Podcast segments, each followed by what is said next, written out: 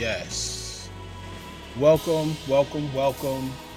I am Rod Wallace, and this is the Zero Noise Podcast, where we engage in progressive discussions about hip hop, music, life, and everything in between with our guests. Again, my name is Rod Wallace. I'm an educator, school leader, and scholar of hip hop. Through my study, I live hip hop as both the subtext and the product of American culture, a medium of liberation, and the literature of the search for freedom. I regard the hip hop album as critical discourse about life and the interpretation of life in America by those who create it. These are the rules of engagement. We discuss albums within the context of personal impact. Art is not valuable if it does not challenge, if it does not ask, if it does not respond. We acknowledge that music decorates time as art decorates space, and it is absolutely deeper than rap. We listen through limitations of genre, we critique intent, content, and delivery of purpose. We pay homage to the artisans as well as the artists, as no album is a one person show. We underpromise, we overperform. I ask dope people to come visit with me. We talk about who they are, who they have been, and what they do. I ask them to be ready to discuss an album that played a role in them becoming them. And it may not be a hip hop album like it isn't today. You will not hear the music we will discuss for many reasons during the podcast, but you will never hear it the same afterwards. Therefore, this is a music podcast, but it is a people's podcast. And today, the person is Jay Bishop. What up, Jay Bishop? Hello, hello. Thank you for having me. Welcome, welcome, welcome to the Zero Noise Podcast. Full disclosure, Jay Bishop is a dirty old man.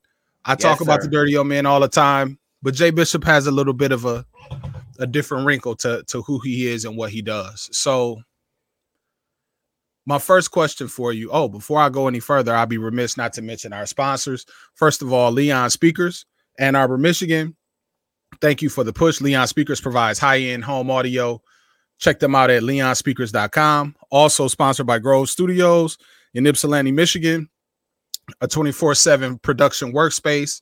You can come there, you can podcast there, you can produce your music there, you can rehearse there, you can learn how to DJ there, you can take your pictures there, you can shoot a video there go to grovestudios.space and check out Grove Studios.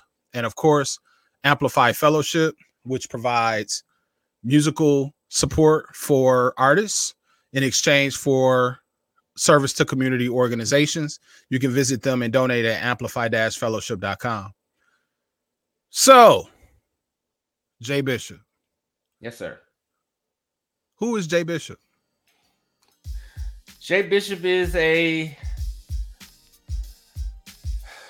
an amalgamation. A, a no, Jay Bishop is a uh, Detroit-born uh, musician, songwriter, producer, DJ, artist who's been fortunate enough to travel around the world uh, and just create music that is from the so- the heart and the soul and, and kind of reminiscent of a lifetime growing up in Detroit and being influenced by all the things that made Detroit what it was, be it Motown, be it the the sounds of the electrifying mojo on the radio, mm-hmm. be it just living in in the city and and just being soaking all that in. Absolutely. So you've been away from the city for a while. Yes. You are overseas at this point. Yes. And as you look at it now, um do you have like what are your what are your thoughts about the music that came out of Detroit during your childhood or the music that you were engaged in during your childhood? Uh I think that it pretty much shaped musically who how I am and who I am and how I, I approach music. I came up during, like I said, the time of uh, when Electrifying Mojo was on the air, and during the the genesis of what is now known as Detroit techno. Mm. So I came up listening to a lot of, of uh, the music of the Belleville Three, Cybotron, Model 500, uh, Inner City, all that type of stuff that was bubbling under the surface in Detroit.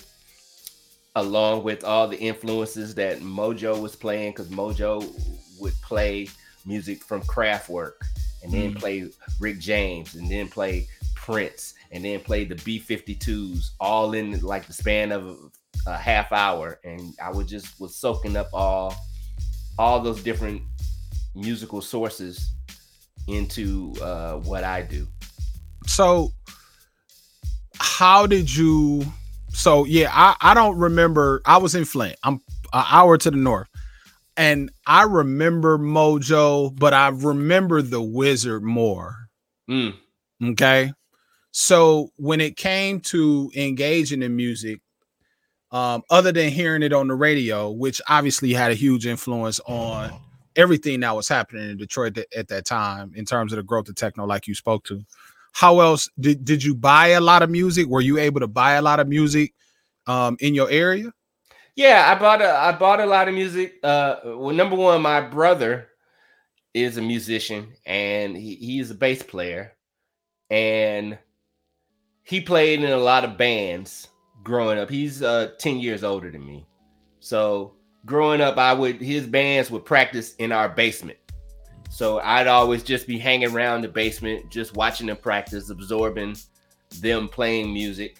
And of course, I would go out and, and buy records back when record shops was a thing. Shout out to Chantonique's Records on Woodward in Highland Park. Uh, Detroit Audio, if you that old, remember Detroit Audio record stores. Uh, yeah, and like you said, the Wizard. I remember the Wizard, and the Wizard was how I started getting into hip hop, and I I would I cobbled together. I remember I cobbled together some old turntables. And, and, and started to teach myself how to DJ. I went and got the, the the realistic mixer from Radio Shack and started teaching myself how to DJ. And uh, was it a sound design joint? It was the real. It was a realistic joint that it didn't even have a crossfader. It was okay. just like four four rows of faders for phonos, and I think it had a mic input and then it had a line input. And okay. yeah, you just had to figure you had to. You was doing this to do your little crossfades. so, so yeah, yeah, trying to figure that out, and okay. yeah, so I I kind of grew up around just music, like I said, because my brother had various bands he played in, so I was always absorbing music. And then I started taking the saxophone mm-hmm. in uh, fifth grade. I started playing the saxophone. It always seems to start in, in elementary. Yeah. For me, it was the drums, and that curiosity gets kicked in. Mm-hmm. What is it about? You know what? What is it about you've put out a lot of music.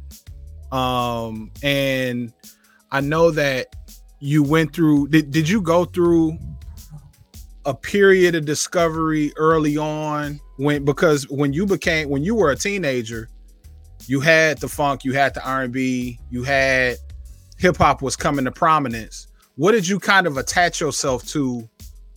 Like what I, I guess what did you kind of attach yourself to first? Uh well, the funk was there early. Right. So I kind of attached myself to that first because yeah, that's the type of bands my brother played in. He played in funk bands. He played in funk like cover bands. So they would play like covers of of uh well, they would do like some jazz fusion stuff. Mm-hmm. They would do like Mahavishnu Orchestra, Return to Forever stuff, and then they would branch out and start doing like some of the funk stuff like uh Prince covers and there was a song they used to always play. Is a is this is it was a band called Dayton. they had a song called Cutie Pie. Okay. You really fly, you caught my eye, so don't be shy. Cutie Pie. They used to play that shit forever. okay. So yeah, the funk was there first, and then as hip hop, like I ain't. Uh, I'm pretty old, so I remember buying the Sugar Hill Gang album at Detroit Audio. Wow, wow. You had? Did you have the first? The first 12 inch that my brother bought. My brother is four years older than me. And the first 12 inch that my brother bought was Debbie Deb. When I hear music, it makes me dance. Wow. You remember that record? I remember that record. And every time I, I listen to your music, I think about that record. yeah. It, you know, it it was a it was around the time it seemed like it was around the time that you kind of been focusing on, but it was a little bit more electro. Yeah, it was New York yeah. electro because New York electro uh, started coming out around when uh, Planet Rock was really the first big New York electro record, and that sound started becoming prevalent. It was a good two three year run of of New York electro records with that type of sound. Uh, Planet Patrol, play at your own risk. Uh, the Debbie Deb joined the uh, really uh, Lisa, Lisa, Lisa, and Cult Jam around that same time, right? Yeah, yeah, yeah. That was that was part of that. I wonder if you take if I take you home, or, or more so, Alice, I want you just for me. That was that was part of that that whole time frame. Uh, yeah, that New York electro uh, movement was really influential too because it played a, like a lot of the techno guys kind of got influenced by New York electro. Right. Because the use of the use of 808s and the use of uh, like synthesizers. Right. Right, right, right. So out of the crew of all of us, I kind of view you as being the historian. Like you the maester kind of like is that because I'm the oldest? I might be. No, I don't know if I'm the no, oldest. I don't know. Are you older than Gadget? Are you older than Gadget? I think I am. But I might not be older than Stacks, but I don't know. I don't think that's a that's a good one. Shout out to Big Stacks. Stand up. Uh, no, don't stand up. He tall. Um, but I view you as being the historian of the group because you are so tapped in to so many things that happened before our heyday of you know when you're a teenager you look at music with a certain nostalgic kind of viewpoint. And your when you came to you know when you were cutting your teeth you were a little bit you know you were obviously older than us so we're going to talk about your music and how varied it is. But I'm just interested in like when did you first realize? I mean, I know you talked about the funk, you know, having the the funk cover band and stuff like that. You were starting to hear music differently than a lot of other people around you. Because it's evident in the music that you're creating now. And I'm curious about when you look at your catalog, um when you look at the catalog of releases that you put out and, and people my first interaction with jay bishop as far as him releasing music was all that to get to this right? But you had been making music way before then right? So let's talk yeah. about when you first started making your own beats your own music. What uh, did it uh, sound like because you had this vast knowledge of all these different periods of music what like did you pattern yourself after first? Well, uh, the first music I made for myself was I want to say in, I was in high school, so around 16 years old. I my brother had a Tascam 4 track. And I I was learning how to make music on that 4 track. I, I there's a line in uh all that to get to this about me saving up money from a summer job to buy a drum machine. That's the true story. Because mm-hmm. that's I, I worked a summer job. You know those uh those globe light posts that that was the, all the rage that's in people's yards in Detroit. Absolutely, they all the rage in Flint. Everybody and their mama had one in the yard. I I installed those for wow. summer. I, I had I had I had a, a, great uncle who was an electrician, and I worked for him for a summer, going out di- with a post hole digger, digging the posts so he can install these lights. And I took that money and saved up and bought a drum machine with it. And wow! making my own music. Jay so, Bishop, the globe ball, the yard globe installer. I got the title of this already. wow, so, I didn't know that about you. And I'm telling you, everybody, I feel yeah, they're like still every, there. Everybody still there. Them. they might need a coat of paint by this point. Right. So yeah, so, you were. So yeah, I, I did that, and uh, I started making uh, songs on on the on a four track, and the first songs I made were rap songs. Okay. Me uh, uh, uh, rapping and making drum beats, and I would, I didn't have a for samples. I would just cut in like live records as the sample, or until I got a Casio SK1, which had like 1.5 seconds of sample time, and then I would sample stuff on that, and uh and I would make these tapes, and they, you know, nothing ever became. I still got them. I still like here. Let's see. I, I actually was listening to some of these uh, uh, a week or so ago because I got a, a, a, tape player recently. But mm. yeah, like joints like remember this this shit. This is Woo! an old tape. This is an old tape of me rapping from 1989. It says on here 1989. Yeah, so I had to, I was like 17 then of me. Yes. Uh, and I had all I had those. I had those. Uh, uh, I find time to supply. I find time to rhyme because I'm so sublime. Lyrics and shit. right. My my first lyric of all time was "Give me a Uzi and I'll blaze it. I won't go to hell, but I might just raise it." Wow. that was like the most classic bar I had ever had. Shout out to Double J, aka DJ Infamous. You never forget them songs. I'll tell you that. Yeah. So then I, I started doing that, and also at the same time, like my versatility. I, this all sounds like I'm bragging on myself. Hey, doing this. No, you this but, that's what this is for. Is for you to brag, please. But my versatility started back then because alongside with doing the rap stuff, I also did like jazz. Like like a jazz funk stuff because I played saxophone. So I got tapes of me doing songs with me playing sax on it.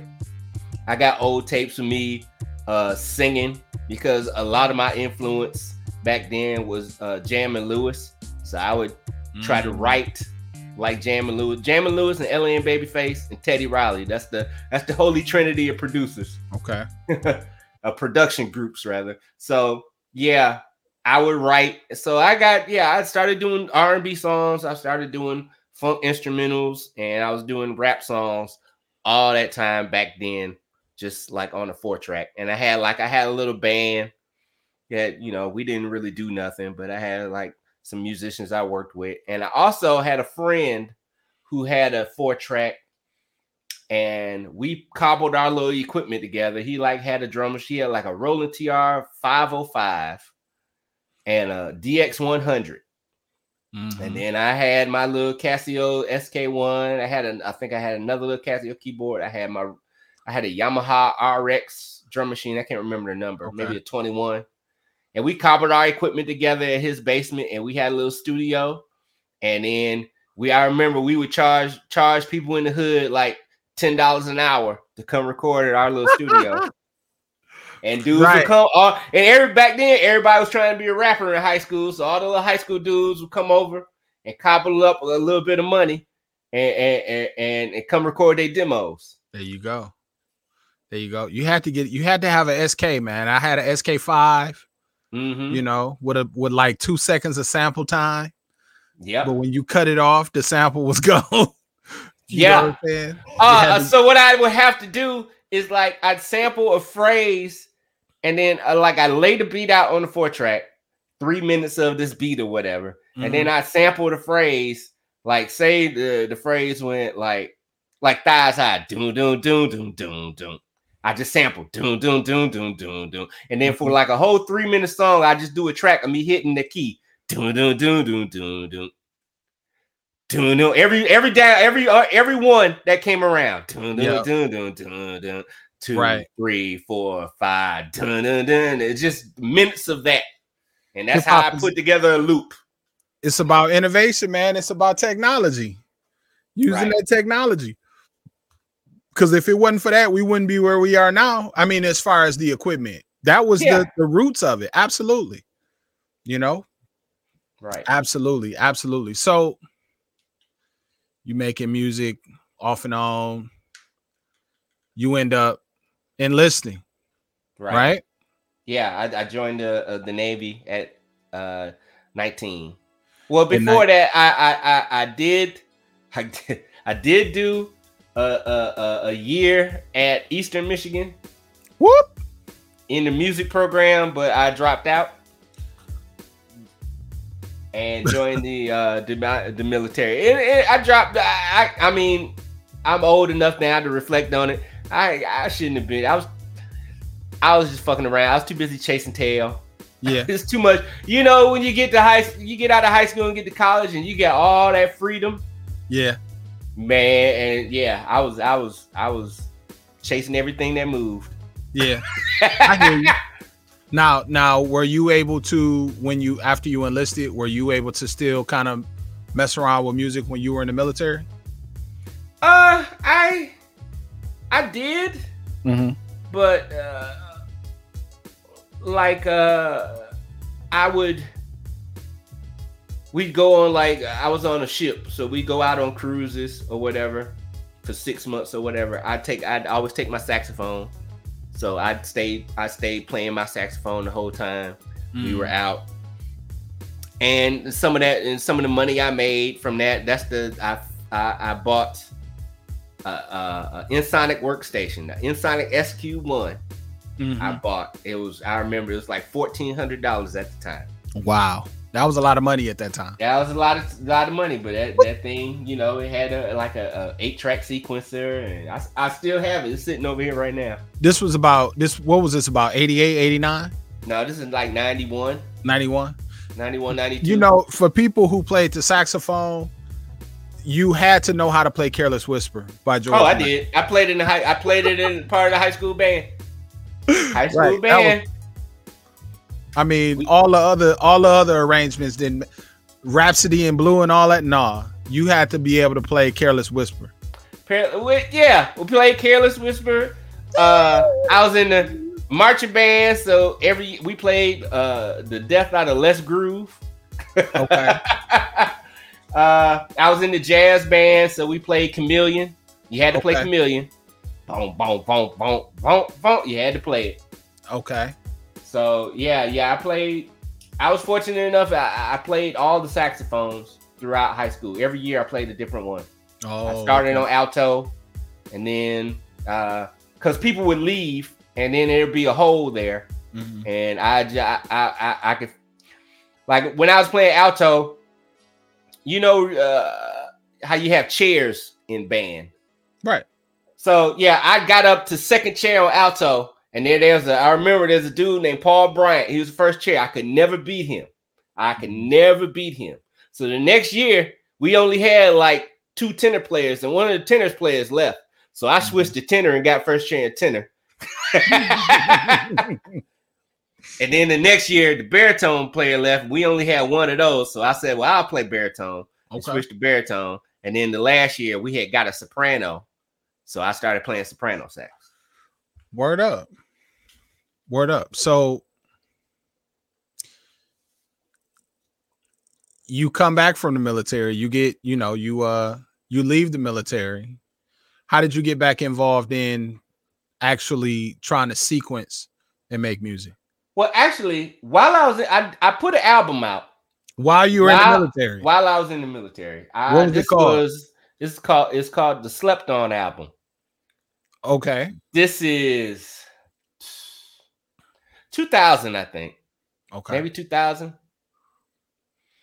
because uh, uh so yeah music i kept doing it throughout my military career like i said i, I would buy equipment and, and and i'd have like drum machines and stuff like that i would buy and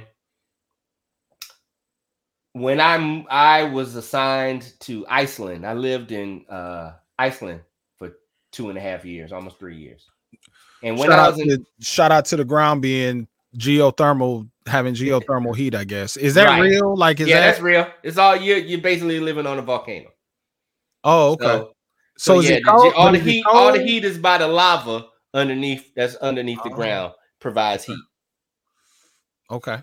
Like you can literally dig a hole in the ground and cook food. Wow. So I, when I was living in Iceland, I I was a a DJ at the. uh I lived on a, a navy a navy base, and we had a club, and I became the the DJ at the uh the base club for like.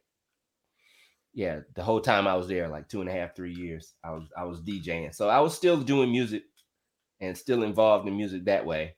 And then when I left there, uh, I was in DC, and when I was in DC, that's when I put a I I put an album out, Okay. and you know, it was uh interesting. It's back, that's back then when the big thing was you, you had to go to disc makers and get your, your CDs printed up, Right. and then go to stores and do consignments and all that type of stuff. So yeah, yeah, I did a I did a rap album. It was an Okay. experience. Nothing became of it, but you know, it was a good experience. Is this maker still in business? Yes, they still are. Stacks They uses said- it. They sent me back my first master and was like, "Uh, you got to take some off because I had like a uh, like somebody was scratching, hmm and they took that scratch part off my record, and I was pissed. Was it for copyright or something? Yeah, yeah. I didn't sample the rest of the record though. It's oddly enough. So, um, let's fast forward a little bit. Okay. How did you connect with Dirty Old Men? Gadget. So, were you following Gadget at the time? I was following Gadget, and he would do these beat tapes. And there was one called the uh, Teddy Pendergrass beat tape. Okay. And I submitted a beat to it, and it made the beat tape. So Okay. then I started corresponding with Gadget, and then he invited me to join Scratch Magazine Hangout, and then Okay. the rest is the rest is history. Was was the hangout already happening before you came? Yes, it was. I don't know how long it was going on, but yeah, it, it was happening before I uh, I came. Okay. Gadget, man, I you got to give credit, man. I I remember watching his videos when I first got back into beat making and just seeing the process, seeing Kev Brown, the real producers of the DMV, where they just sat around and argue. I thought Maverick was Gadget's brother or something. Mm. I thought they or they was the same person. I don't know, but yeah, that was just a real organic thing, man. It was real organic. So you putting out music. Did you ever get involved in CMA? No, no, Okay. no. I never got involved in CMA, but I, I kept tabs on it, and I would show up. I would, I'd watch all the shows, and Okay. I So think I, I participated in one show once because uh, Tashir invited me to. But yeah, I never joined CMA formally. so what I want you to know is all that to get to this, which is still sitting right there, looking at me, facing out towards me, was one of the first projects that I mastered after I got Ozone 6. And it kind of changed what I thought that I was capable of doing. And I give you a lot of credit for giving me the ability to do that. Um all that I to get to this is a classic album in my book, not only for personal reasons, but because you were very transparent on it, especially on the last joint. Hmm. Um let's talk about writing that record. Was it they say that the records that are the most honest are the easiest ones to write. Do you agree with that? Nah, nah. I Mm. think that writing that record was a journey for me, as in I I I wanted to. First off, that record didn't start out the way it ended up. The original concept for that record was going to be a production record. It's going to be a, a Quincy Jones type of thing. where I was gonna have people just rap over my beats, and maybe I would rap every now and then. But it was hard to get all that coordinated and people to do what you wanted them to do. So I ended up just write. I said, "Well, I'm just gonna write this myself." Right.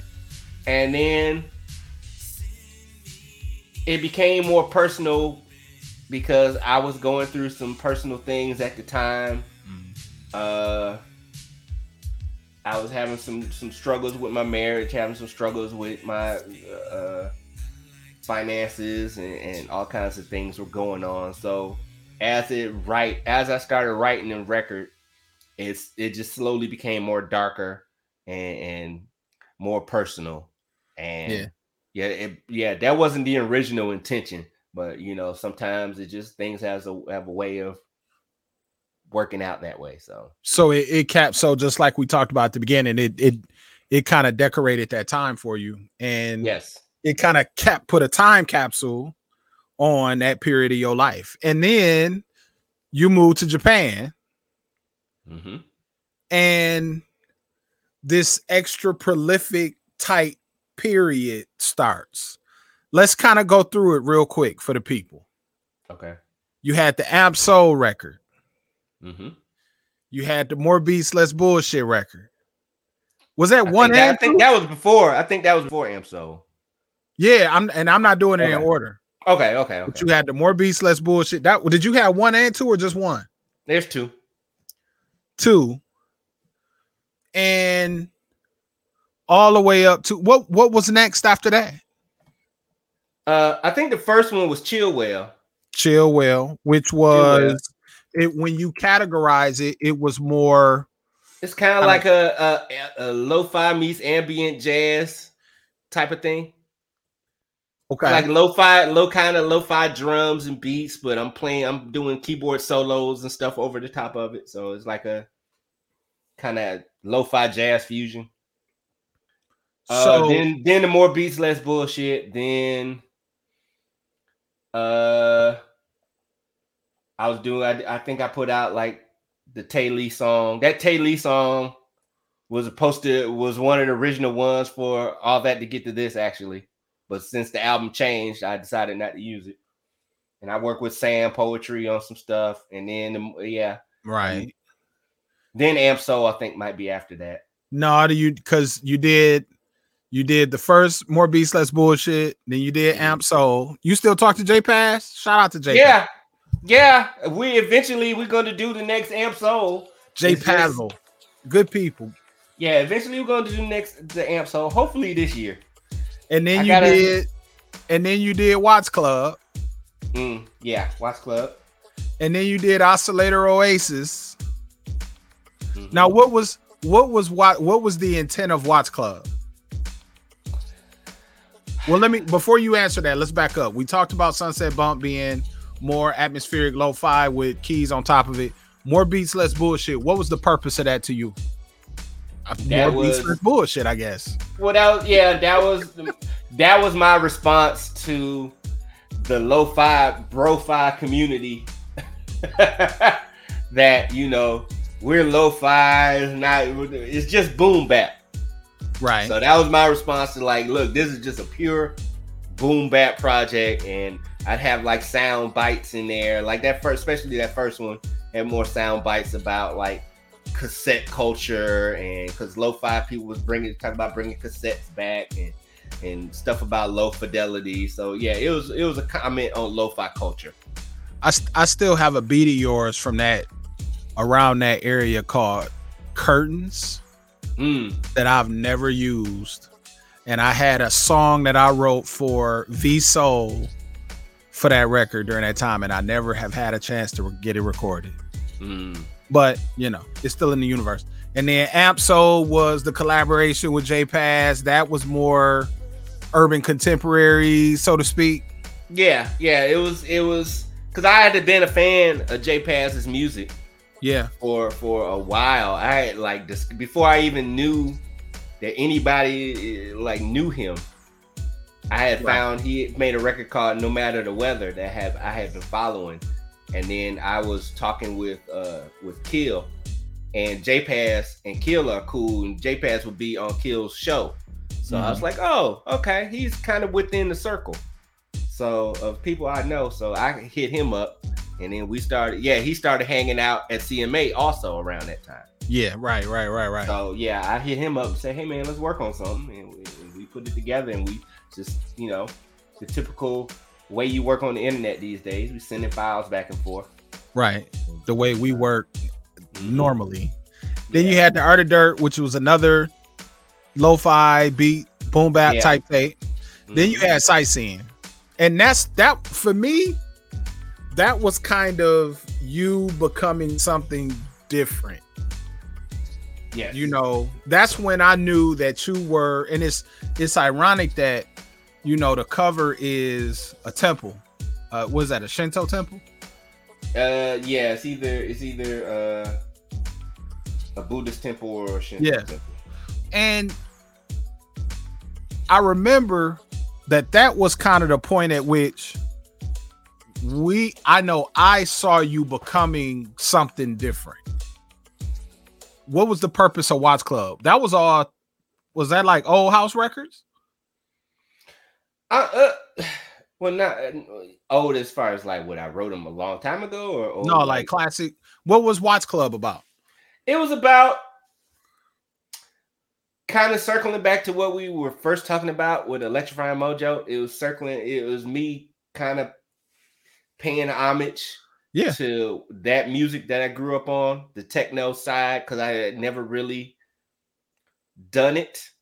Yep. Like I was doing hip hop, I was doing all this other stuff, but I never really done the music that I actually constantly listened to as I grew up. So I wanted to do something toward that. And yeah, that album is uh I could say it's a departure point because I did I tried things on the album I hadn't tried before. I was doing I was singing. Like I sang a little bit on all that to get to this, but yeah, yeah. But sightseeing was me actually doing like trying to get a whole song done singing. Yeah. And, and you, uh, doing just that style of music, the house, the techno, and and really committing to it. So yeah, I, I, I do love that's one of my favorite things I've done is that album. How or did e, you that's the EP rather.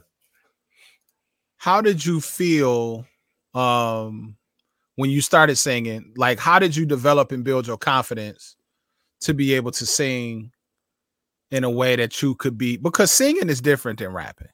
Yes. You know, with singing, with rapping, you know, there's a little bit more leeway about what you how you sound. But in singing, it's a little bit different. How did you develop your confidence as a singer? Hell, I'm not sure I have, even to now. Mm. Uh, I mean, I got to the point where I had all these ideas. I had all these songs that I had in my brain. Mm-hmm. And I was like, I can't wait till I get to the point where I could work with somebody, I could produce somebody, I could get somebody to sing these songs, I could do this, that. And eventually I just got sick of waiting for this inevitable muse to show up. This inevitable, like I'm a I'm a Timbaland looking for my baby girl. And Aaliyah ain't walking through the door. So I'm like, I want to get these songs out, and uh, a lot of uh, I know we share this throughout the crew. A lot of I got a lot of influences from uh Jazzy Jeff's famous "Die Empty" speech. Absolutely. So I'm like, I I need to get these songs out. I ain't got nobody to sing them. I guess I'm gonna have to just sing them myself.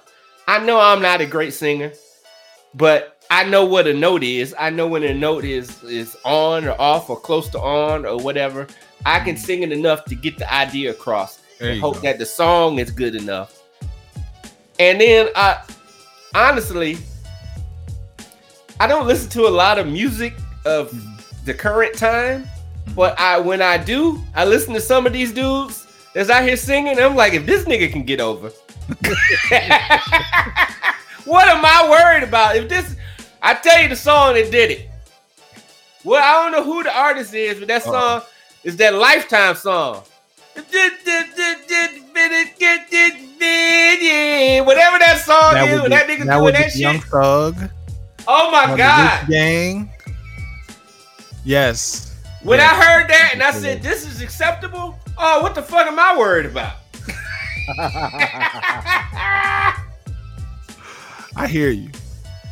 So then you did Oscillator Oasis, where now you had done sightseeing and then you followed it up with Oscillator Oasis, right. which was even further in that direction. Right. Because then you because then you had proven that you could do it. Yes, sightseeing was the was the the the, the uh the test the water. The test pressing. Yeah, it was just, just seeing I'm gonna throw this out. Can I actually complete something of that that sound or whatever? And then Oscillator Oasis was okay. Well, now I can go full throttle on it and see what I could do when I, I you know put my foot in it. Now, mind you, all this is being released on Late Pass, and late, you know, as a label, Watch Club was a an act. Jay Bishop was an act. Amp Soul was an act. So then after that, you came back with feature presentation. Mm-hmm. And feature presentation was more, I, I want to say standard Jay Bishop. Yeah, it's just I had a bunch of beats, just kind of collecting dust on the hard drive. Right. And I was like, well, I, I want to get these out. I, I found the ones I found that was the most cohesive. And I said, well, I, I want to put this out, and, and I did. It didn't really fit. Like this whole idea of different art, me being different artists, I got from Madlib. For how Madlib would have a, for every type of music he did, he had a different pseudonym for it. Absolutely. So, uh, yeah, the feature presentation stuff, it didn't fit anything else. It didn't fit Chill Will. It didn't fit more beats less bullshit. So I said, well, I just put this under my name. Mm-hmm. Then you did another beat tape. You did another beat tape, and then you did another Watch Club project. And well, then, yeah, I did. Yeah, I, yeah, I did a single. Yeah, that's a single. Right, right. Then conversations online. Mm-hmm. What set that album apart for you? Uh, well, conversation online was that's the single. That's from Steppers. That's from Steppers. My fault. Yeah. So Steppers, Steppers was, yeah. but Steppers was another. Steppers had a different feel than everything else that you had put out to me. Right. Steppers so, was. uh I have been listening to. There's a burgeoning uh movement called modern funk that uh was kind of godfathered by Dâm-Funk and then you got a lot of artists, uh, uh West Coast artists like XL Middleton, mm-hmm. and you got a lot of overseas artists, friend, uh, uh, uh, people from France, people from Italy, who kind of uh, latched onto that old school 80s boogie funk sound and are reinterpreting it with today's technology and keeping that sound alive. And I always had been listening to that and, and following those dudes. And my early, like I said, my earliest influences were Jam and Lewis, LA and Babyface, Teddy Riley. And I always wanted to write songs like them. And this was my opportunity to go in that direction and write the type of songs that I used to write when I was the, uh, uh in my early years when when I was writing R&B songs in my teenage and early 20s these were the types of, of songs I would write and I wanted to I was like well this is this is a, a, a opportunity me for, for me to express that side of myself I mean I, I I got all the other stuff out. Like I had all these sides to myself I wanted to get out, and this was another. This is what uh, one of the oldest ones I had mm-hmm. that I wanted to finally express, and I I never could do it because I was worried about my singing. I was worried about I'm going to need a singer to do this, but sightseeing and, and Oscillator Oasis gave me the confidence to be like, you know what? I could actually do that R&B album I always wanted to do. Mm-hmm. I could actually do that funk project I always wanted to do, but I never did because I didn't. I was afraid to sing the songs. And and now in in the midst of all this, I mean, while you're putting out project after project after project, your chops is getting better. You you're learning how to play bass. You're becoming a better engineer. You're becoming a better producer. To the point where you're like, yeah, I can do what I've always wanted to do. Like for me, my my dream is to make a Public Enemy album. Mm. You know, like a public a Bomb Squad, Public Enemy, first Yo Yo album type album. You Mm. know, um, which is hard to do because of all the samples and all that sources, stuff. But yeah. you know, still it's it's an attractive it's it's an attractive option for me. So Steppers um was a was a was a hell of an accomplishment because of the fact that you were able to capture a period of time very very clearly in listening to that album. Now you've referred to it as boogie. Mhm. You've referred to it. It's also known as electro funk. Mhm. It's also known as post disco. Mhm. And how do you transition from that? Because, in my opinion, that was the best project that you have done so far. And now you're you transitioned away from that on cognac and ballroom to a degree. It's it's almost like a natural progression from what I can hear from just as Steppers captured that 81, 82, 83, Evelyn Champagne King, BT Express, Kashif, as we'll talk about tonight, stuff. Cognac and Ballroom is a little bit past that. Am I correct in that? Yeah, it's it's further. It's, yeah, it's going further into like the late '80s, early '90s Yes. Type of vibe, whereas Steppers was kind of look like earlier, early half of the '80s. Then this is more of like the way I, I I picture it in my head is they're they're two sides of the same coin. Yeah. is that as in Steppers was my backyard barbecue album. We having a cookout. You're gonna put this on. The uncle's gonna dance and two step. Everybody's gonna have a good time. And then Cognac and Ballroom is is the nighttime album where you and your lady getting G'd up and you go into the cabaret. right? So, Cognac and Ballroom is going to be released on March 5th. Is that correct? Yes. March 5th, 2021. Tell talk about, you know, what's the first single on the project?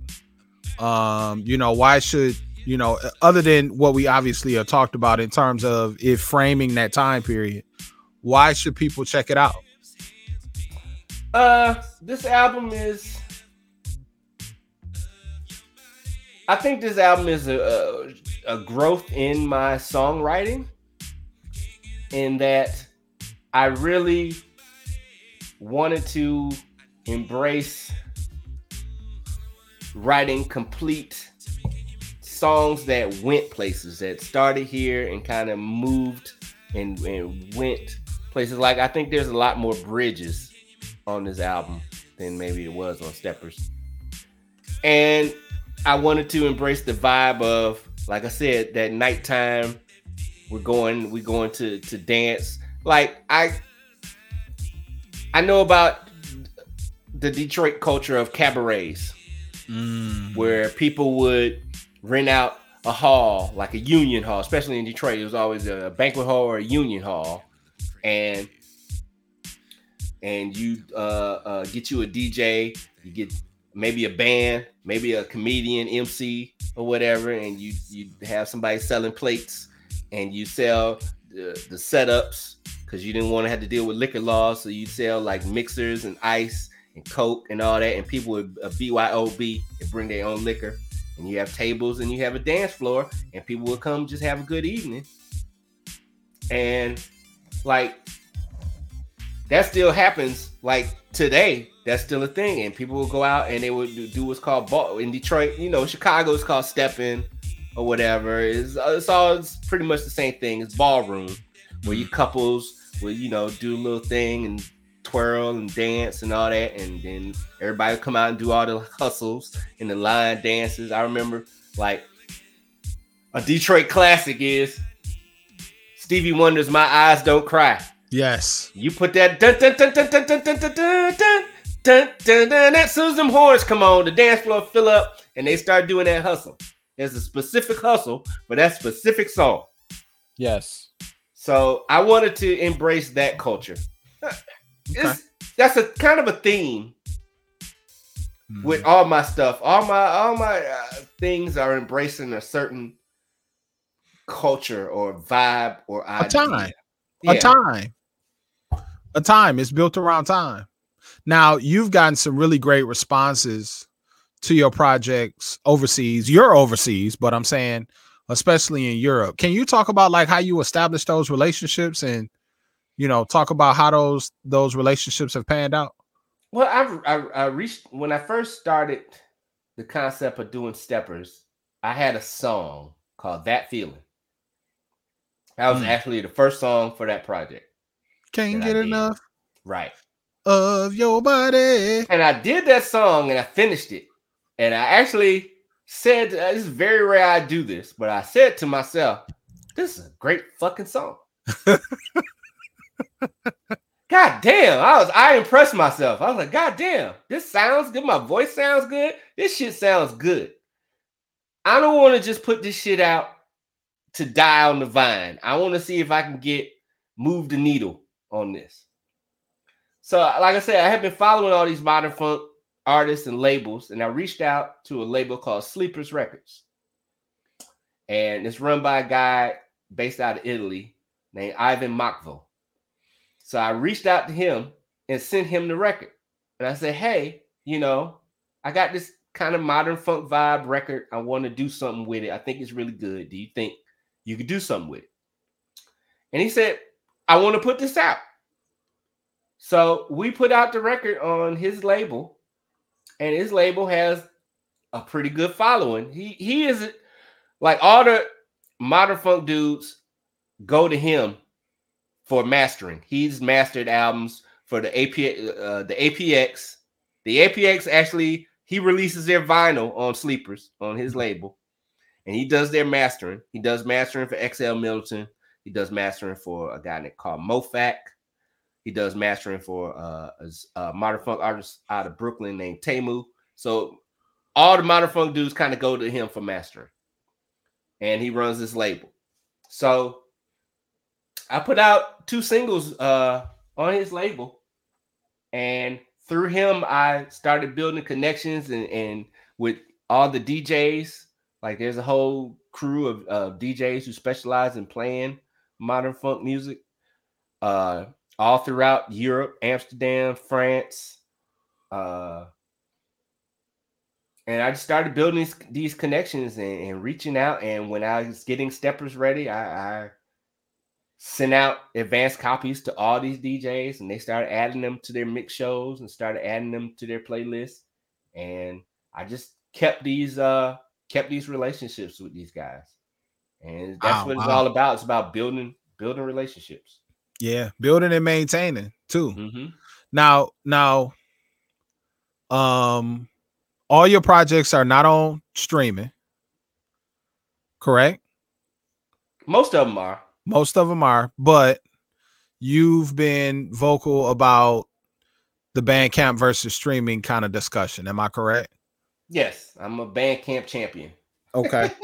um, do you feel as though streaming is taking advantage of the fact that there are so many of us now who have access? Are they taking advantage of that and kind of monopolizing? I mean, we really only is as in instead of only having, you know, five or six or seven labels, now there's only three or four streaming services that the majority of people use to get access to your music. I think streaming is people are looking at streaming the wrong way. People are looking at streaming to as a money making endeavor and it's not. And if you look at it that way, you're going to be highly disappointed because it's not made for you, the artist, to make money. It's made for the record companies to make money. It's made for the streaming corporations themselves to make money. They're not concerned with you making money. It's the same way you have to look at streaming the same way you looked at radio. Radio is not designed for artists to make money. Radio is designed for the record companies to make money and for the radio stations to make money and the corporate entities who own the record companies and the radio stations to make money. It's not designed for the artists to make money. So you have to look at it as what it truly is, and it's advertisement. I approach streaming as advertisement. I approach streaming as look, you can listen to my song here, and you these people can add it to playlists where other people can discover it. Yeah. But at the end of the day, I want you to come to latepassmusic.bandcamp.com and get the music there. Right. Right. Right. I look at it as a like an archiving. Right. You know, I'll put it on Bandcamp. We have a project right now on Bandcamp that will probably just be on Bandcamp maybe another well, the way things is going, it's gonna be on there for another couple weeks or whatever. And then, you know, put it on streaming, put another couple joints on it, and give that to the people who bought the first one. And you know, go from there. Right. Um it's it's it's it's very difficult to you almost have to use streaming to yeah like you said to be your advertisement right. but something different. Um because a lot of people your average quote unquote average consumer probably doesn't even know what bandcamp is right. to be honest. Bandcamp is is for music nerds. Right. And other so artists. you have to educate them about yeah. look this is what this is. If you really want to support me this is the best way to do it. And you have to also incentivize them. That's why a lot of people do merch on Bandcamp. They do vinyl editions of their record. They do cassette edition. They do all these special editions of their record on Bandcamp to incentivize people to come here and and partake in my music this way instead of depending on streaming. Not to say that streaming isn't cool. We understand you want to when you get in your car, you want to hook up your phone on the Bluetooth and play Spotify. We get that, and I want my music to be there for you to listen to. But when it comes down to the nuts and bolts of look, I want to support this artist, you have to explain to them this is how you do it. If Bandcamp had a better, I'm gonna be honest, if Bandcamp had a better interface excuse me, a better mobile interface and stuff, I think that they would. I know they would be better off. I don't know if they would be able to compete with the big boys, but it would definitely be a game changer for independent artists. I think the thing I'm most afraid of is like a lot of people talking about we need playlisting on Bandcamp. Depends on how you do it. If it's where I could take like all the music I bought and go through it and make a playlist of all the music I bought that's just for me to listen to. I accept that. I'm down with that. But I don't want a playlisting system where it's public playlisting and then you start having what happens on Spotify with influencer culture and mm-hmm. everybody's trying to get on the quote unquote popular playlist. I don't want Bandcamp turning into Spotify Junior. yeah. what I'm getting at. I hear I hear you. They definitely have to do it in an innovative way. Right. Now, before we talk about Kashif, You've been categorized as being mad. You know, you were on Chicago Fire, album we put out a long time ago. You said basically that if if it's if it's somebody that's going in on Twitter about some records that you that some some records that don't make any sense or they're not quality, it's gonna be you. In so many words, you said it differently than I said it and what I thought about when I when when we decided to do this interview, I thought about it like, you know, I think about all these ideas around somebody. And I know, you know, how talented you are as a musician and an artist and a songwriter and stuff like that. And I know we tease you about being mad, but I'm gonna be honest with you. I don't think that you're mad. I think that you're frustrated. And I don't even know if it's a frustration that tinkles into, you know, that that kind of wavers into your real life. But I think that the truth is you see that there is a lot of capacity for people to make fantastic music out in the world. There's there's access to resources, access to all of this stuff to make fantastic music. And the focus is on people who forsake the opportunity to make great music because everything is about attention. It's about finding what you know what what will give you the most attention. Like I I just look at the challenges for example. I mean, I don't even think that we've scratched the surface as far as what TikTok and other what I call meme based opportunities are doing to change the face of how music is heard. Mm. Am I correct in that? Uh yeah, I think we barely scratched the surface on but the thing is, like I I think that like a lot of what I uh, my perceived madness or whatever, you go. A lot of ninety percent of it is jokes because when it, you boil it all down, I really don't care. yeah, but I do have a sense of frustration in the fact that I think that the art of becoming good at craft mm. has been lost and due to the advances of technology, due to the loss of education, music education in schools, particularly, due to the instant gratification, instant viral star qualities of, of today's entertainment industry. I think that a lot of the grind has been lost and everybody's trying to shortcut the grind, but the grind is what makes you good, is what makes you quality. It makes you makes you take pride in your work. It makes you believe in yourself. It makes you want to be better. And I think mm. a lot of that is that's what frustrates me about today's music because technology wise, we're I, man, if we had the technology we had when I was starting out, you know, I would have loved it, but I don't know if it would if I would be the quality of musician that I I am. Because you spent how, the time. Because I spent the time grinding and figuring out how to to do that. And you know, I'm a particular breed of person. I mm-hmm. read liner notes. I I study chord progressions, and everybody's not gonna do that. So. I I understand.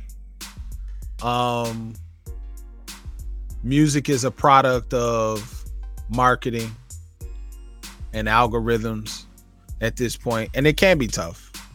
Um, I just look at how you've developed again, how you've developed as a musician while incrementally changing your workflow. Like you've tried to master your workflow at every juncture and you add small things. You know, we tease you about still using the micro for everything, but you mastered that. And truthfully, what, what I've always said is is as soon as they figure out a way to allow for me personally, if I can change the tempo of a sample without changing the pitch, then it's infinite possibilities. And I think we're so quick to jump from gear to gear to gear to gear to gear that we don't necessarily take the time like you have taken the time. And you grew as an engineer by learning on your own, by mastering things, by trial and error, to the point where you're a completely self sufficient artistic entity that just requires the ability to to for somebody to assist you in getting your music heard. That's what I see. I mean, there are pros and cons to that though, because yeah. isn't it would be nice to have more people to bounce ideas off of. It would be nice to have someone in the studio with me to help shape and mold things. It would be nice to like people say I, I've grown, but I I'm a per, I'm slight perfectionist when it comes to it. So every time I listen to my own stuff, I I, I constantly hear, well, that could have been better. That, but that's natural. Yeah, that's yeah. natural. I mean, if you ask Aaron Rodgers, you know, what went well, what didn't go well, he's probably gonna tell you that the three complete, the three incompletions he threw versus the 24 completions he threw. Right. right. So that's natural. But I can't help but wonder that, you know, you are in Japan.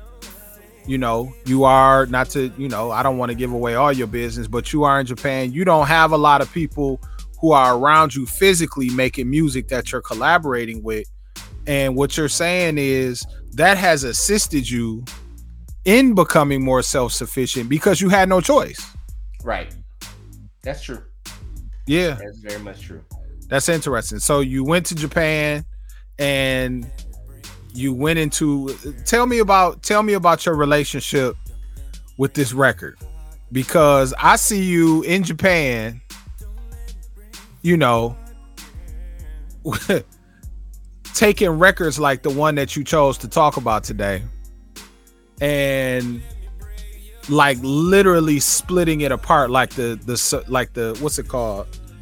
You know how like a diagram of an engine?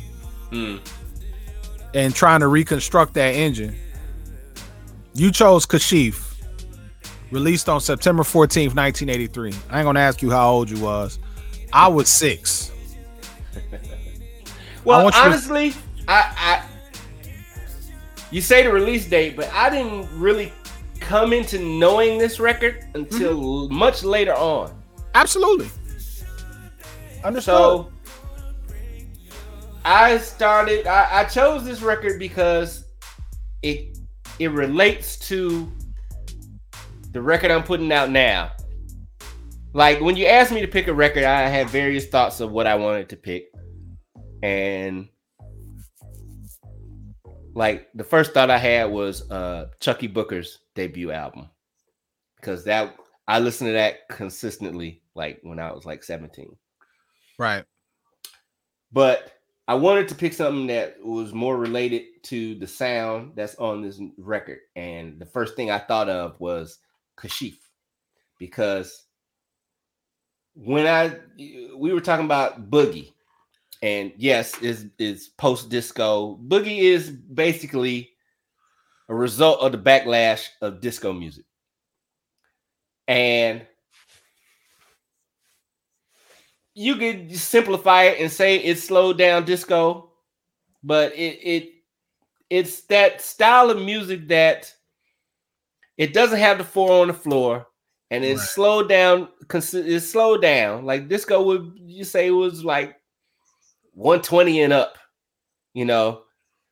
Boogie would be more in like the high 90s 97 absolutely. 96 100 absolutely.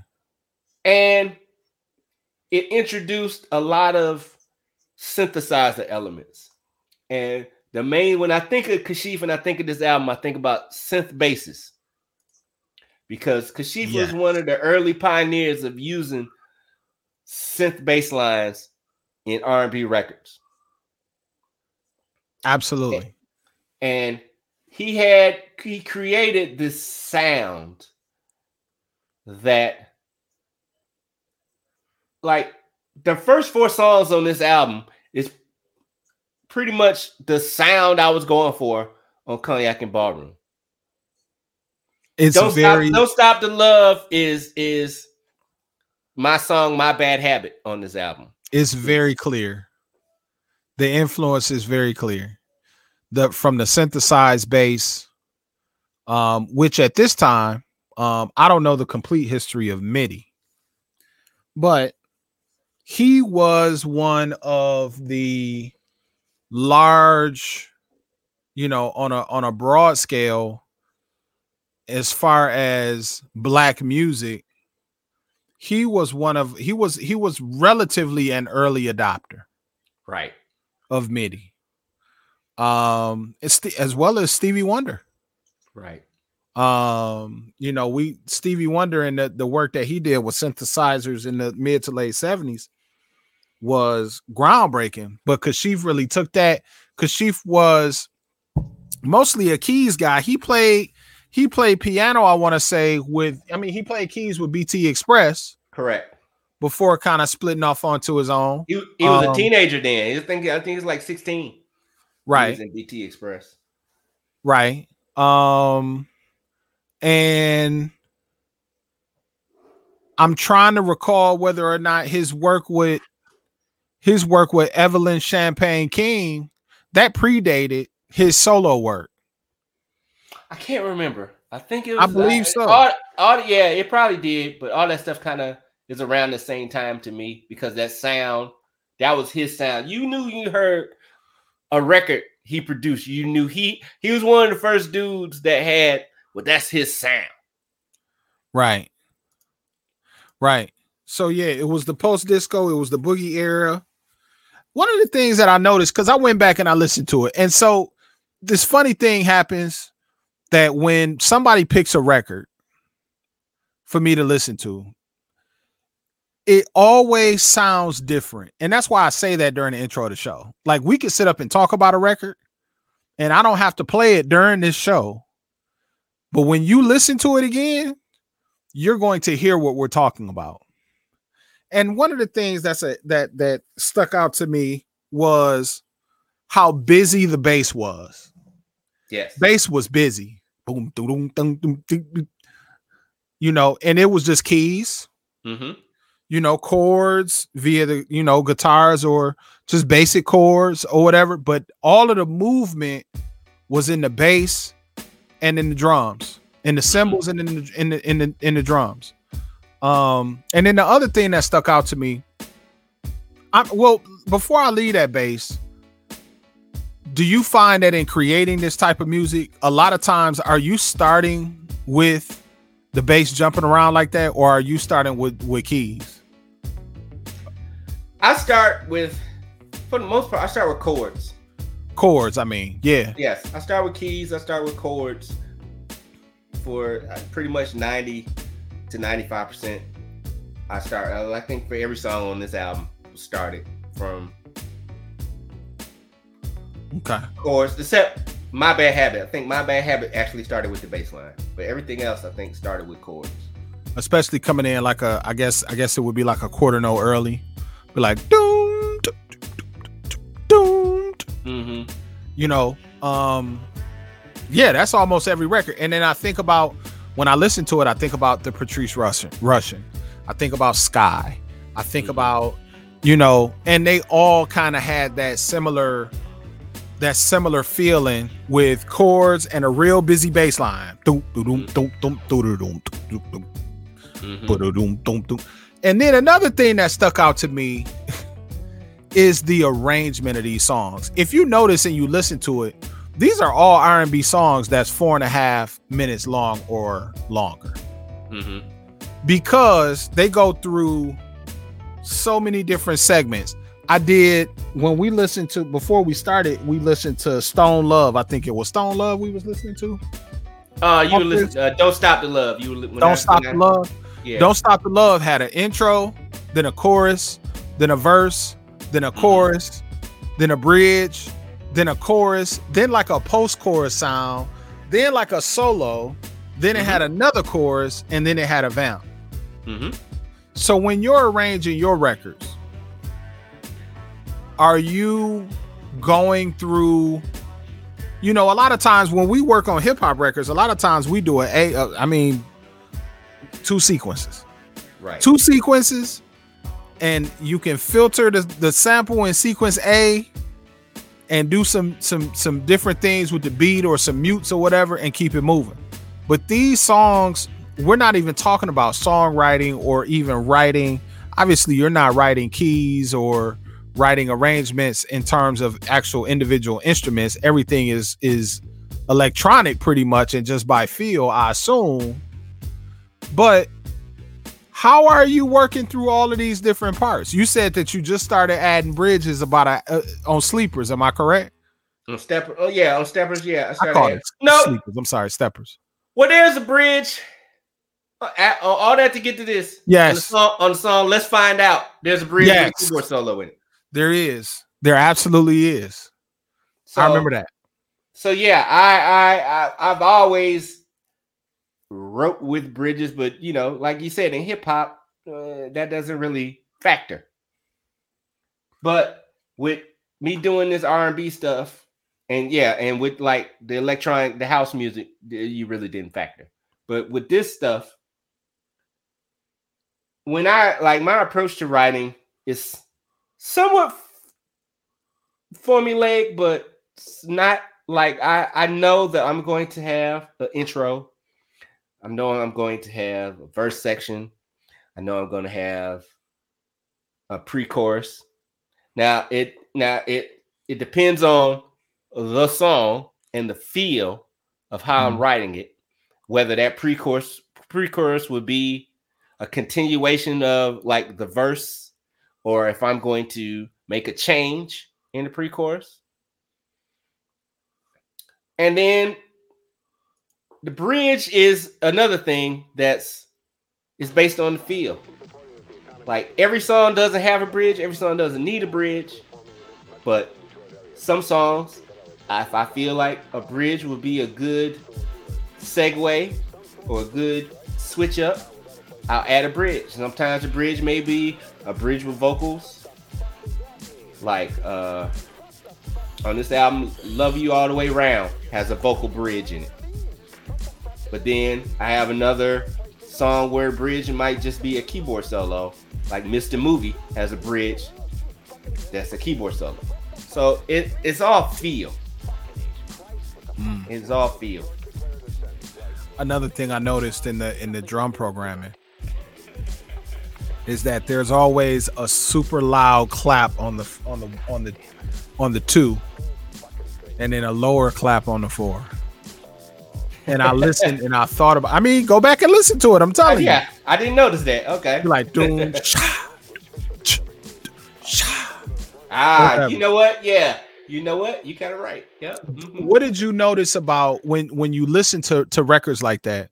What did you notice about the mix that you chose to build into your that you chose to build into your workflow in terms of not only getting in, I mean, so we got the songwriting, we got the arrangement, we got the right instruments and sounds involved, but then the mix also has to be the same. The emphasis on certain things has to be um similar to that style as well.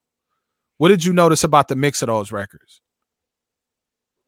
Well, you said sounds because the first thing I was going to say is sound selection.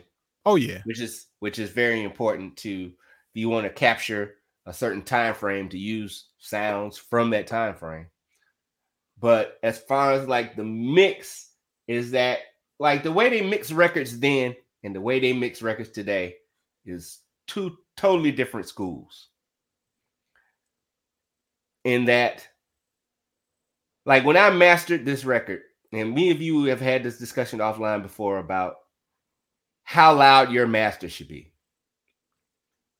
I made when I did steppers and this record, I did not master this to the level of what a what most records are at today. I was I wanted a more dynamic master and I wanted a quieter master because it fell in line of the albums of that day. Now it didn't go as quiet as what an album back then would have been mastered. Mm-hmm. And I didn't go as loud as what I would today. I met in the middle. Mm-hmm. So I went kind of halfway between how loud the album is today and how loud the album was then. But like I said, I just wanted a, a little bit more dynamics, a little bit less brick wall. Yeah. In in in my mix because yeah, I wanted to be true to kind of how records were back then. I, I'd say that the difference between how I mix records now and trying to add that sound, like somebody back then would say my kick got too much bass in it, but I came up on hip hop, so I gotta have yeah. heavy. I oh, gotta have kick, a heavy kick. The kick still thump on the on the new joint. The kick is thumping for real, and I'm still kicking myself in the ass about the you know how I managed your low end on all that to get to this. Um, but yeah, that kick still thumping the right way. Don't get it twisted. Mm-hmm. Yeah, and, and, and I wanted that. I wanted to bring. Okay, I'm trying to up. I wanted to take that sound but update it to today. So yeah, you got to have a heavier kick. You got to have a kind of a. Well, yeah, the bass is a little heavier, but the bass was kind of heavy back then. Like you heard the bass on that Kashif record, it was clear. It cut through. Oh yeah, and, I, and yeah, I want my bass kind of cuts through on this. The only thing different on this album I did mix wise, say like compared to Steppers, is I tried to add more polish. And personally, it's one of the things I, I'm kind of I still mull over in my mind. When I nitpick this album, I'm nitpicking the amount of polish and air I added to this album because it's airy mm. And it's much more like especially in the vocals, they're a lot more airy than the vocals are were on Steppers because I was trying to add B I wanted a, a, a like 90s music. Jodeci Records had that polish. Yes. And I was trying to add some of that sheen and polish to this record. And I think I might have overdid it, but you know what I noticed? I, I didn't, I didn't, I didn't, I haven't in in all, you know, I haven't listened to Cognac and Ballroom in here. But mm. when I mm. listened to Kashif, I did, I heard a lot of reverb on at least the drum bus. A lot of plate. Mm. Um, I mean, and it's subtle, and you you know probably don't the, the untrained ear won't hear. I don't know if it's played or not, but the the reverb is definitely strong there, and it just reminded me of how dry I mix drums. I don't mix with a lot of reverb on drums. Well, they were trying that because he was using that LinnDrum, and mm-hmm. LinnDrum samples by itself and D, uh, uh, Oberheim DMX samples by themselves are dry as shit. Mm-hmm. So if you want to add life to them, you got to add some reverb. That's yeah. why the every time you hear old funk records with a clap, the clap got re the claps always got reverb on it because you're trying to add that life to that clap. Right. Absolutely. So here's the seminal question fill in the blank. Without Kashif, there would be no what? Boogie. You know what I was gonna say? What?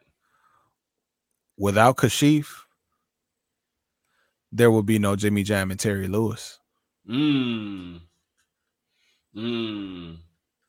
Without Kashif, there would be no Control album by Janet mm. Jackson. That's now. Now, now, what makes you say that? Because I feel like so much of where they were was in those leads and those chords. The bass wasn't necessarily as active as it was in the boogie records. Mm and a lot of the movement was in the mid range. In my opinion, I think about a record like, you know, like a record like Pleasure Principle. There was a lot of movement in the bass, mm. but that that's for me. That's a direct connector to what we heard from Boogie and Funk itself. Mm-hmm. So that's why I say you had to have a Kashif in order to have a Jimmy Jam and Terry Lewis that kind of streamline that sound with drum machines. Mm. You know, because I feel like a lot of Jimmy Jam and Terry Lewis is Kashifish with more complex drum programming. Mm. And but that's just me, you know what I'm saying? And then for me, without Jimmy Jam Terry Lewis, there is no you know, I don't think that Babyface may have sounded the same. Oh, definitely. That, that's Um, definitely true. and obviously Teddy Riley. So so yeah, it's it's all linear for me because it's all about influence hmm for me. But yeah, that's Kashif. I want to ask you, uh, just on the hip hop head thing, did you know the samples on the Kashif record? No, Ah, not off top of my head. Give me one. there's a song on side B called "The Mood," and it's sampled by EPMD on EPMD's first album, uh, the Kayla Boss record. That's on EPMD's first album. Nah, I missed it. I need to listen to I'm gonna listen to that. That Yeah, I need to listen to that again. That's on the Kashif record. I definitely need to listen to that. Did Kashif do did Kashif do Phyllis Hyman? No, I don't think he did the Phyllis Hyman. record. Okay. He did. Yeah. He did Champagne King. He did Melba Moore. He did George Benson. He did uh, Meli'sa Morgan. I think Living All Alone is my favorite record of the 1980s. That album or just that song? Just that song. okay. Just the the chord, the chord work during the vamp just Mm. does something. And the bling, bling, bling, bling, bling, bling, bling, bling. Man, Mm. come on, dog. Um, but yeah, nevertheless, one wanna one wanna take no flowers away from Kashif. Kashif did pass away in 2016. He wrote a very important book. Yes, he did. late- in his later life, he became a, a college professor, and he also wrote a book called "Everything You Need to Know About, Know the, about the music music. Business." and and that may end up being his biggest contribution Right. to music although we just talked about him and his influence on other people because i remember that book in the late 90s Mm-hmm. you know in the early 2000s never read the entire thing never went you know what i'm saying but he tried to give people the game because probably because of the fact that he had won and he had lost Mm-hmm. and didn't want people to go through the same thing. So again, flowers go to Kashif. You know what I'm saying? I remember seeing Kashif name in the Jets top 20 singles or whatever back when I used to get my hair cut. Shout out to Clint, Clint's barbershop on the south side of Flint. And I never really, I never really got into Kashif until today. Uh, Thanks I to you. say thanks. Uh, one more Kashif nugget. You give good love. Whitney Houston's first single. Yes, he did do that record. And that was my joint on that record. I didn't realize that she had two joints on there with Jermaine Jackson. Yeah. Yeah. a slow joint and a fast joint. You are Mhm. absolutely right about you give good love, dude. Mm-hmm. Absolutely.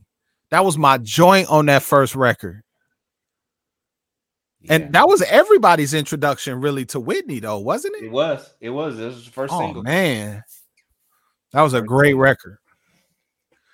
But yeah, again, we want to give our shouts out to Kashif. Thank you for all that you did for um music. Uh, we want to make sure that we shout out. First of all, we got to make sure we shout out Jay Bishop. Thank you, Jay, for joining us today. Well, and thank kicking you it for with me. Cognac and ballroom. Okay, hold up. Before we leave, I had this discussion with somebody else. Okay. What is the proper pronunciation of that word? Because I say I say cognac. You're I say cognac. cognac. I, I heard somebody cognac. say somebody say cognac. I say So- con- cognac, cognac, cognac. It's we're probably all wrong. Yeah, it's probably some French person mad as shit right now. Cognac. Cognac and Ballroom will be released on March 5th on Bandcamp at latepass.bandcamp.com. Late pass music. latepassmusic.bandcamp.com. You can pre-order it now. Make sure that you check it out. Check out all his other releases. And notice the progression. Like I said, um, the only thing Jay Bishop hasn't done at this point is to make a jazz album. I've thought about it. You know, that's the only thing that's left. Definitely thought about it. um, or a rock album. Thought about that. thought I've thought about that too. Okay. Or and you haven't made like a bona fide pop album either, but we don't want that. Not yet. Okay. Yeah, I, I look if I if I find me a Billie Eilish, it's over for you niggas. Right, right. So yeah, Cognac and Ballroom, March 5th. Um, also check out Steppers, great project from last year. Just straight funk. If you like funk, check out Jay Bishop, check out Late Pass Music. We want to give a shout out to our sponsors, Leon Speakers, leonspeakers.com, Grove Studios. We want to thank everybody at Grove Studios for providing the punch for us to make this work. Mind State Marketing. Amplify Fellowship, Dirty Old Men, The Biscuit Factory. Where's the uh where's the the, the mascot oh, for the Biscuit Factory? I just saw saw him in the background. Yes. Yes. Yes, absolutely. Thanks everybody for supporting the podcast. And we'll see you soon. You got any shots out, Jay Bishop, you want to give? Uh, I just want to thank everybody for uh, you know, listening to me ramble and uh, uh supporting my music. Uh, and uh, I'm just gonna keep doing what I do and, and, and trying to make things happen. And shout out to Dirty Old Men, of course, because that's the collective, that's the crew. They keep they keep me going, and uh, I appreciate y'all. No doubt. And follow him at J Bishop Funk on Instagram. Uh, yeah, all Instagram, Twitter. I'm on. I- I'm messing around with Twitch a little bit. Okay. Uh, YouTube, everything's J Bishop Funk. Absolutely. And you'll catch some some beat videos, some bass guitar playing, probably a rant here and there. J Bishop has a classic rant. A classic rant about rhythm roulette. that probably got like 15,000 views by now. But yeah, everybody, thank you very much. Thank you for joining us, and we'll see you next week. Peace.